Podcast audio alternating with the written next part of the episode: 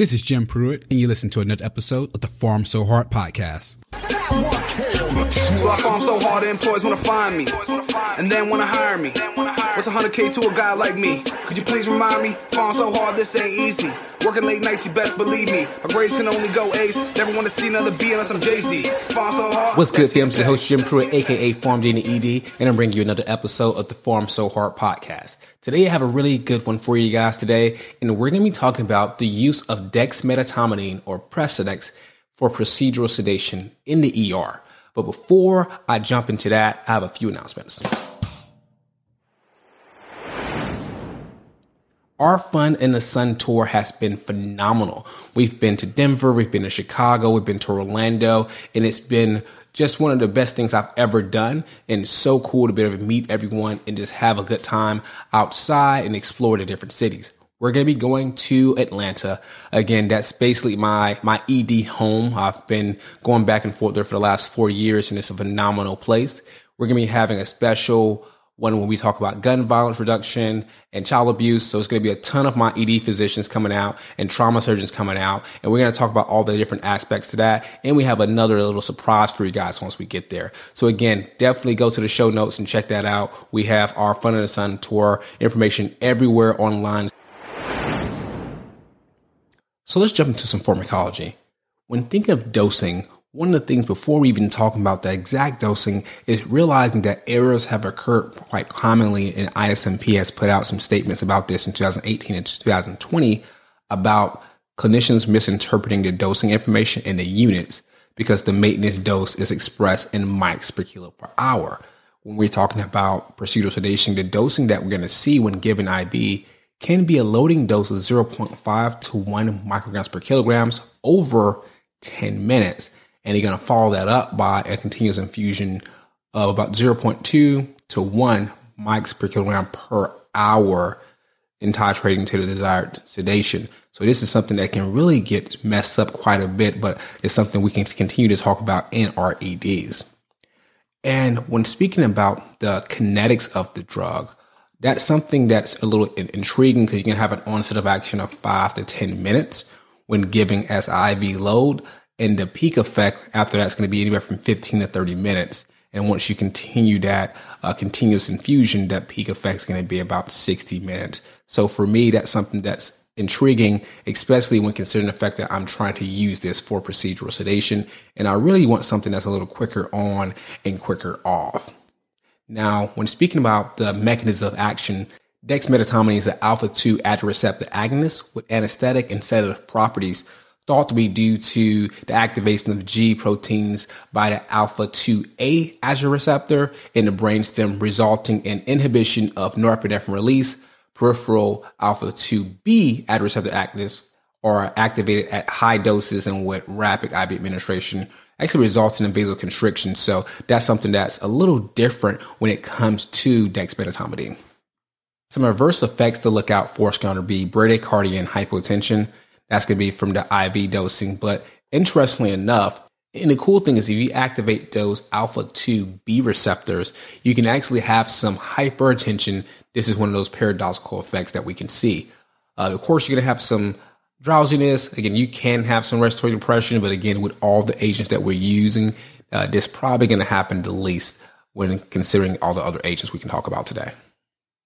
And the big question a lot of my providers ask me is pricing it's gonna be a little better than we had in the past. And realistically, we can see anything from uh, 15 to about uh, 40 bucks seems to be the range where that the hospitals can get this for. Again, it's a it's still a relatively expensive sedative agent, but again, it's not the for the most part hundreds of dollars as it was in the past. So I'm gonna give you guys a little piece of our PACU literature review that we sent out a few days ago. And it's going to talk about one of the studies that we analyzed that utilized dexmedetomidine and ketamine for the use and procedural sedation in the emergency department. So let's jump into a little background. Procedural sedation for patients undergoing painful procedures have become a daily occurrence in the emergency department. Therefore, the use and understanding of sedative medications are very important in understanding which agent is best for hemodynamics and respiratory stability. The more common agents that we use for procedural sedation is going to be propofol, ketamine, fentanyl, and midazolam. Each of those have their own things you have to consider. With propofol can cause apnea and hypotension. Ketamine can cause some emergent phenomenon and hypertension, tachycardia. Midazolam has a little longer onset of action, so it's more challenging to titrate. So the authors wanted to look at dexmedetomidine or Precedex as it's called here in the US because they thought it was an interesting alternative to propofol with it having a little lighter sedation. The authors reported that dexmedetomidine may be an interesting alternative to propofol. And they mentioned that dexmedetomidine is a highly selective alpha 2 adrenergic receptor agonist with linear pharmacokinetic characteristics, a half-life of six minutes, and an elimination half-life of two to three hours. The mild set of effects of dexmedetomidine is similar to a physiological sleep. Therapeutic plasma concentrations, minimal respiratory depression is seen with preservation of ventilatory response to CO2. Of note, dexmedetomidine has modest analgesic effects, and it is preferred to combine it with an analgesic such as an opioid or ketamine. Of note, ketamine is an NMDA receptor antagonist that provide sedation, analgesia, and amnesia without causing respiratory depression. And the dexmedetomidine ketamine combination has been previously studied for procedural sedation in children. And a review from 2012 concluded that this combination was effective in most studies, but with longer sedation time compared with conventional therapies. The main objective of this present study was to evaluate the quality and safety of procedural sedation using the combination of dexmedetomidine and ketamine for patients undergoing painful procedures in the emergency department. The secondary objective was to evaluate how dexmedetomidine reduces ketamine-induced dissociative symptoms and prevent hypersalivation, sometimes caused by ketamine. So let's jump into the study design. This was a feasibility center-centered study that was conducted at an academic medical department of an urban hospital in Brussels, Belgium. And this study used a convenient sample of 30 patients. When looking at their intervention, at time zero, patients receive a bolus injection of one microgram per kilogram of dexmedetomidine over 10 minutes. Patients 65 or older received a half dose, and after the bolus dose, patients were given a continuous infusion of 0.6 micrograms per kilogram per hour of dexmedetomidine. The time to achieve conscious sedation corresponding to a Ramsay sedation scale or RSS score of two or three was calculated from the start of dexmedetomidine administration, and this RSS was measured by an investigator. After reaching the desired level of sedation with dexmedetomidine, patients receive an IV dose of one milligram per kilogram of ketamine. Older patients of 75 or older received a half dose of 0.5 milligram per kilograms. The procedure was performed over one minute after the injection of ketamine. However, if patients felt any pain during the procedure, a second dose of 0.5 mg per kg of ketamine was administered. So the duration of the following three phases of sedation was measured by the authors. Sedation time corresponding to the duration between initial dexmedetomidine injection and the achievement of moderate sedation in which a patient is loaded with dexmedetomidine. Number two was the procedure time. And number three was emergence time, which was the time required to return to the pre treatment level of verbalization and awareness. So the study included 30 patients over a period of six months, and the patients were mostly women at 63% and a mean age of 58 years old. Most patients, 19 of the 30, had an ASA score of one, seven had an ASA score of two, and two patients had an ASA score of three. The most common procedure performed was a wrist fracture reduction at 14, so 47% of patients, followed by a shoulder dislocation reduction at 23% of the patients. And the third highest procedure was an ankle fracture reduction at 10%. So when looking at the level of sedation, all patients reach a level of conscious sedation after injection of dexmedetomidine. After administration of ketamine, all patients enter a state of deep sedation equivalent to a RSS score of four or five. No patient reached a level of sedation equivalent to RSS score of six or very deep sedation. During the sedation, one case of apnea with desaturation was observed, which was resolved by jaw thrust maneuver. There was no other respiratory complications.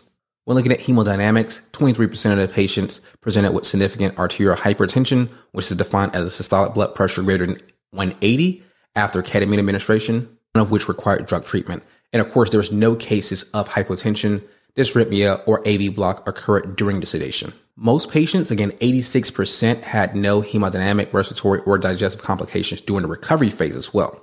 After the procedure, one patient had transient hypotension and another patient had orthostatic symptoms when standing up. Finally, two patients had transient vertigo and vomiting during the recovery phase, and all patients had dry mouth upon awakening. Most patients, uh, 24 out of 30, felt no discomfort during the procedure. Four patients had slight discomfort, and two had moderate dis- discomfort. What was interesting was that 28 of the 30 expressed their desire to be sedated with the same medication in the future, and 60% of the physicians reported that the procedure was easier to perform with this dexmedetomidine ketamine combination compared with conventional agents such as propofol, ketamine, and such. So the authors concluded that this feasibility study of 30 patients undergoing procedural sedation in the emergency department suggests that the combination of dexmedetomidine and ketamine provides effective and safe sedation. But there's a few things we should really characterize. This was a very small study. It was a convenient sample used, and there is no sample size that can be calculated, again, due to the lack of previous evidence. So again, we can take all this with a grain of salt, and I think that larger studies will definitely need to be reproduced this information but it very intriguing because this is something that I see some of our anesthesia colleagues come down to the ED and perform. But the thing that we have to consider is timing. It took a significant amount of time to actually reach those levels of sedation with the median being 13 and a half minutes. That's quite a while. Uh, the procedure time was a median of 9.5 minutes and the emergence time was close to 22 minutes. So when looking at everything, this seemed to be a very chill phase for the patient, but it's something that we have to consider when we're doing a procedure sedation in a busy ER. Do we have the time to do this? So it's not something that I'm putting in my toolbox as of yet. I think that it can be safe if I have a significant amount of time or we're doing something for the academics of it. It's something to consider. But for me, I'm not there yet when it comes to this therapy. But again, I'm not completely against it if we have the time to do these things because at least at this point, is something that I consider to be relatively safe if done with a ton of people there, with myself, uh, an experienced nurse and providers that's used to doing this or that's had previous experience with the drug. But again, it's not something I think I'm going to put in my toolbox for most patients at this time. So Precedex is a pretty interesting drug, but again, it's not necessarily going to be one of my favorite. And I've said it before, but Precedex to me is watered down fentanyl and propofol put in one bag, and you get a small amount of anesthesia, a small amount of sedative effects, and it's just not enough. And I always have to use something else. So why not just use the big guns when I when I'm actually going to do a whole procedural sedation? So thank you guys for listening to another episode of Pharm So Hard. And this was a little sample again at the back end here of our literature reviews that we're send, sending out in our pharmacy and acute care university. Uh, something that I've been working on for a while now and something that we're continuing to expand and getting different people on board. So whether you want to check it out and see what it's about and see how it can help you and your team, or if you're interested in actually contributing to this, uh, definitely just reach out to me online. Again, you can always reach me on Twitter at pharmd underscore in the ED, or you can reach me at our actual webpage for Pharmacy and Acute Care University at pharmacy uh, acute underscore. Be on the lookout for the next tour date. We have Atlanta on the 29th, and we're going to finish up in Charlotte. We wasn't able to make it to Boston this year due to things kind of changing up on us, but we'll make sure we, we get ourselves out there pretty soon. But let's wrap this up, guys. And you know how we do it here at Pharm So Hard. You don't have to be a pharmacist. You don't have to work in the ED, but everything you do, make sure you pharm so hard. Closes it. Ozzy scratches his head. Whatever she's looking for, it isn't in there.